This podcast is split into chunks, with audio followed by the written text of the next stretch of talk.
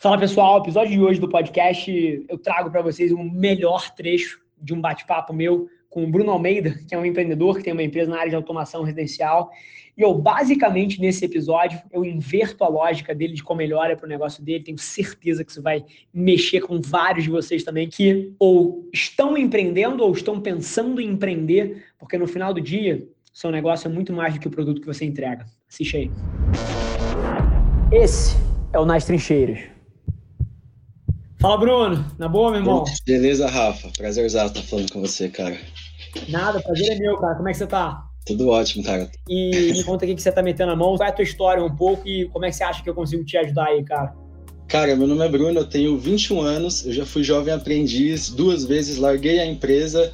Eu amo demais tecnologia, automação. E, cara, eu falei, eu vou meter a cara, vou montar minha empresa. Juntei com meu sócio, juntei dinheiro e fui para cima, fiz o meu site, comprei curso, comprei ferramenta e hoje eu montei uma empresa de automação residencial. Meu sócio uhum. foi lá, contador, fez os processos certinho, então deu tudo certo e a gente está arregaçando agora. É, comecei a criar conteúdo justamente por você e, por exemplo, eu acredito muito que a revolução das assistentes de voz, da Alexa, vai mudar todo o contexto. É igual você falou nos podcasts também, assim como foi o smartphone, a transição do analógico para o digital, a televisão de tubo, vai acontecer. Só que as pessoas não entenderam ainda que isso é agora e está muito acessível, entendeu? Que o que uma Alexa pode fazer por elas, ainda mais com uma casa inteligente. Então, você pode sair de casa, em vez de você ficar apertando televisão, ar-condicionado, computador, você pode falar, desligar tudo, que eu tô saindo, entendeu? Você não precisa mais, igual você falou lá do iFood, pedir Uber, eu acredito muito nisso e eu quero me comunicar com as pessoas sobre isso, entendeu? Elas estão achando que a Alexa é para fazer brincadeirinha ainda, aquelas skills, e elas não viram valor ainda em casas inteligentes, sustentáveis, sabe? Perfeito. A minha pergunta hoje é o que você faria se você estivesse no meu lugar para transmitir essa mensagem para as pessoas e gerar valor onde você investiria tempo? Boa. Cara, eu acho que é um momento super interessante para você estar tá tirando um negócio desse do chão. Você já me ouviu falar outras vezes. O motivo que eu acho que pô, automação residencial, voz, voice apps, esse panorama todo vai vencer é porque isso economiza tempo. E eu não sei o quão a fundo você já ouviu esse meu argumento, eu já falei ele algumas vezes, que o celular deixou o ser humano 10 vezes mais produtivo. Há 20 anos atrás eu não fazia um décimo do que eu faço hoje em dia por conta do celular. E à medida que o ser humano ficou tão mais produtivo, tão mais eficiente, com capacidade de impactar tão mais coisas, o nosso tempo ficou 10 vezes mais caro. Porque você pode fazer 10 vezes mais coisa, logo o seu tempo vale 10 vezes mais. Então, os seres humanos em 2020 tem poucas coisas que eles valorizam mais do que tempo. Pouquíssimas. Tempo está lá em cima dentre as prioridades. E tudo que você falou é economia de tempo, é tirar a fricção da experiência do usuário. E essas são duas coisas que eu vou ser para sempre otimista. Se daqui a 50 anos alguém me traz um novo negócio que cujas duas premissas são economizar tempo das pessoas e tirar a fricção do processo, cara, eu olho com bons olhos. Então, tendo dito isso, cara, se eu tivesse sentado na sua cadeira eu entendo que quando você para para pensar conteúdo, você possa cair na armadilha e falar assim, caceta, o meu negócio é meio chato. É. É, mas agora calma que você vai ver a bola curvada.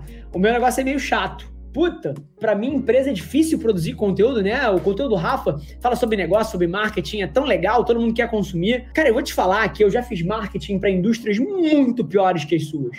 E muito. Você sabe o que é chato? É. Rodovia. Rodovia é chato alguém que constrói estradas é chato. Cara, assim, tem tantas coisas. Pô, vou te falar outra. Cara, papel e celulose. Papel e celulose é chato. Assim, não tem nada de interessante do ponto de vista do consumidor, não tem nada, porra, que seja de diferente. Concreto que faz uma pista, uma autopista, vai ser sempre concreto que faz autopista. Não tem uma inovação no concreto, ou se tem, o consumidor não liga a mínima. E dá para fazer até desses. Então, cara, a primeira coisa que eu queria te fazer é rasga qualquer preconceito que você tenha de que para o seu nicho não dá para produzir conteúdo. Essa é a primeira coisa. Porque sempre dá. E eu vou te dar algumas opções agora. Talvez elas sejam horríveis, porque eu estou criando ao vivo aqui, mas é só para te provocar como é que você deveria pensar, tá? Por exemplo, o teu conteúdo, ele não necessariamente precisa ser só sobre automação. O seu conteúdo poderia ser sobre tempo sobre o quanto os seres humanos valorizam tempo em 2020, hacks para economizar tempo. Dessa maneira, cara, você tá batendo no interesse central das pessoas, que é tempo, e uma das coisas lá dentro é a automação. E aí você traz de uma maneira muito sutil o fato automação dentro de um arcabouço que é, pô, como é que você cria mais tempo? Como é que você gerencia melhor seu tempo? Se a sua plataforma inteira de comunicação for orientada para o conceito do tempo, de economia de tempo, cara, e você vender justamente isso, eu te garanto que você vai ser bem sucedido. Se você para para pensar, quando você olha para o que eu faço, eu não anuncio o meu produto ou serviço, você nunca me viu, as pessoas até têm dificuldade de entender o que a Avelar faz porque a gente não anuncia. Então, tem lá no site, pô, beleza, mas é 2D, e ninguém nunca me viu explicando o que, que a gente faz. E eu nunca vou fazer, eu nunca vou falar da minha automação, que no meu caso são outras coisas. Eu falo sobre temas mais macro, eu falo sobre os desafios dos grandes executivos de marketing, eu falo das tendências que o mundo está passando. É muito mais amplo, eu não falo do meu produto. Só que por criar uma plataforma que forma opinião nesses assuntos, por consequência, isso move demanda em direção a mim. Então, essa é a grande sacada. Provavelmente, para você produzir conteúdo, você vai ter que sair um pouquinho da caixinha de, porra, cara, eu vou fazer uma página de Instagram, vou falar sobre automação residencial. Não, você vai falar sobre tempo. E a automação vai ser uma das coisas ali dentro. Animal, animal, da hora. E, Não pensei, nunca tinha pensado nisso. Cara, e vou te falar mais, tá? Porque no fator tempo, você vai construir marca na cabeça do consumidor. Então, por exemplo, quando eu estiver reformando a minha casa, se você fizer um bom trabalho nesse sentido, a sua marca vai estar tá no topo da minha cabeça aqui para eu fazer uma escolha. Mas agora, tem outro fator. Porque uma indústria como a sua, eu desafio você a pensar que poucas vezes o consumidor vai lá e decide.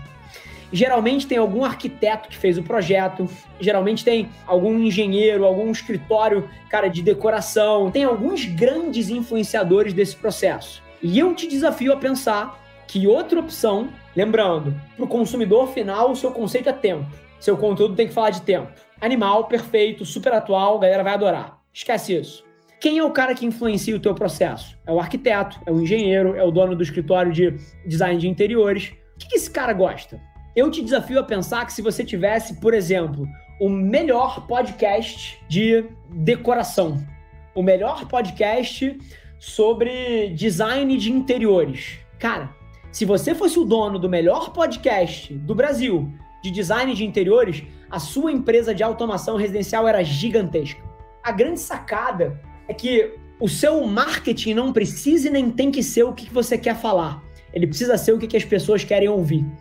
E aí o que você precisa é encontrar a interseção que também aporta alguma coisa para o teu negócio. Se o meu podcast fosse de cortes de carne, isso não drivava resultado nenhum para dentro da minha agência. Mas você pode ser inteligente de pensar uma interseção de conteúdo que tenha alguma relação com o seu mercado. Eu vou dar um exemplo aqui. Vamos supor uma empresa de software para gestão de vendas, né? Um CRM, um, uma empresa que faz você administrar o funil de venda melhor o conteúdo dela não tem que ser sobre a ferramenta, o software de funil de venda.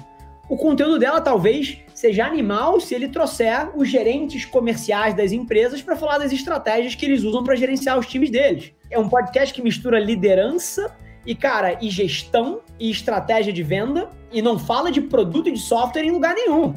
Mas se esse podcast for foda, eu te garanto que essa empresa vai estar tá vendendo 30 vezes mais software nas costas desse conteúdo. Então entende duas coisas. Conteúdo é a porta de entrada e o seu conteúdo não é o que você quer falar, é o que as pessoas querem ouvir. Esse é o mapa da mina, cara. Tá. Qual seria a sua estratégia para conseguir mais clientes? Eu aposto muito hoje no Instagram e no LinkedIn. Eu estou focado agora no LinkedIn, eu até me conectei com você lá. Arquiteto, eles às vezes não falam comigo, não me respondem, mas eu tô jogando lá e eu tô fazendo aquela estratégia de mandar para 100 e talvez dois me respondam e é onde eu tô tirando o valor. Perfeito. Cara, sinceramente, demora muito mais tempo do que a gente gostaria sempre. Mas eu te desafio a pensar que todas as empresas que eu construí até hoje, todas, desde o negócio da família até a Avelar, até a Cria, a minha única estratégia de conseguir clientes foi conteúdo. Única. E quando você gera o conteúdo, se engaja ali, toma tempo e às vezes seu conteúdo vai para 200 pessoas. Cara, se eu e você tivéssemos num auditório. Esse é um grande erro que as pessoas cometem, cara. E não é exclusivo de você. Eu, às vezes, tenho que me provocar a lembrar disso. O que, que eu quero dizer? Se a gente estivesse num auditório com 200 pessoas sentadas te ouvindo e você estivesse num palco e você dando uma palestra, você ia achar 200 muito ou pouco? Muito. Cara, e todos os dias a gente olha as redes sociais e olha um número tipo 200 e fala assim: puta, 200 que merda. Cara, 200 é foda. 200 é foda pra caralho e é sem precedente. O fato de que você pode pegar o seu celular e anunciar, se você fizer um bom trabalho anunciando uma live onde você vai entrevistar uma grande arquiteta sobre projetos de design de interior e como ela tem usado a automação de uma maneira diferente. Vamos supor que você cria uma live dessa. E cara, e tem 33 pessoas dentro da live. O fato de que você em 2020, você pode abrir o teu celular, apertar um aplicativo, apertar mais um botão e falar para 43 pessoas a hora que você quiser. Cara, isso é gigante. E eu não me confundo. Quando tem 300 pessoas na minha live, 400, eu não acho pouco. Eu acho gente pra caralho. E eu acho fantástico que eu posso apertar um botão e falar para 400 pessoas. Só que todos os dias a gente se prende um pouco nos números grandes que às vezes uma celebridade tem. Você pega, cara, o Alok tem 19 milhões de seguidores no Instagram. E você, de alguma maneira, fica se comparando com o Alok. Quando não é. Vamos menor, cara. A sua live com sete pessoas é foda pra caralho. Sete pessoas é bom. O que importa não é o número absoluto, é o impacto que você está causando. E eu te garanto, cara, que várias das coisas que mudaram a trajetória de todas as minhas empresas foi uma visualização da pessoa certa. Cara, uma pessoa correta muda a sua história. Você amanhã pode botar um vídeo para fora que nem 200 pessoas veem, 17 pessoas veem. Se uma dessas 17 for a pessoa certa, talvez a sua vida mude para sempre. Aconteceu Não. comigo. Assim, a história da minha vida passa por aí. E já aconteceu várias vezes, porque o que eu faço, depois que eu entendi que o jogo é esse, a minha estratégia é maximizar a chance disso acontecer. Então, o motivo que eu boto tanta coisa para fora é porque eu, eu quero tentar maximizar a minha sorte de que essa uma pessoa certa veja. E aí o que acontece é que na hora que você tem mais escala e na hora que você está fazendo isso há mais tempo, você começa a dar mais dessas sortes. Você dá a sorte do presidente da empresa B, ou A, ou X, cara, abrir o story e ver um story seu onde você está falando de algum projeto que você está fazendo e aquilo faz o cara pensar que ele talvez possa te contratar e aí ele comenta com alguém e o cara te liga.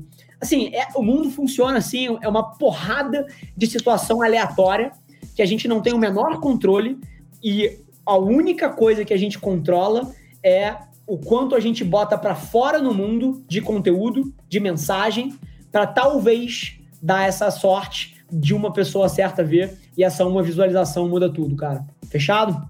Fechado. Obrigado, demais, ó, quero ver esses conteúdos orientados de um lado para os designers, para os arquitetos, etc., e na outra ponta para o consumidor final para construir a, a ideia de economizar tempo, cara. Quero ver. Me me inspiro muito em você, Rafa. Muito obrigado, viu? Irmão, tamo junto pra caralho. Depois me conta lá no DM como é que tá avançando as coisas. Demorou. Obrigadão, Rafa. Falou. Um abraço, irmão. Esse foi mais um episódio da nossa experiência em áudio. E como eu já falei, eu adoraria saber que você está gostando do que a gente está compartilhando por aqui. Então não esquece, se você está tirando valor desse conteúdo, ia significar o um mundo para mim, que você tirasse um print da sua tela, postasse no Stories me marcando e aproveita para ir na sua plataforma favorita também e deixar um rating de cinco estrelas e um comentário lá, ajudando a gente a construir essa comunidade tão vibrante que move o Brasil para frente através do empreendedorismo e que fala desse Brasil que dá certo. É um prazer ter vocês comigo e a gente se vê no próximo episódio do podcast.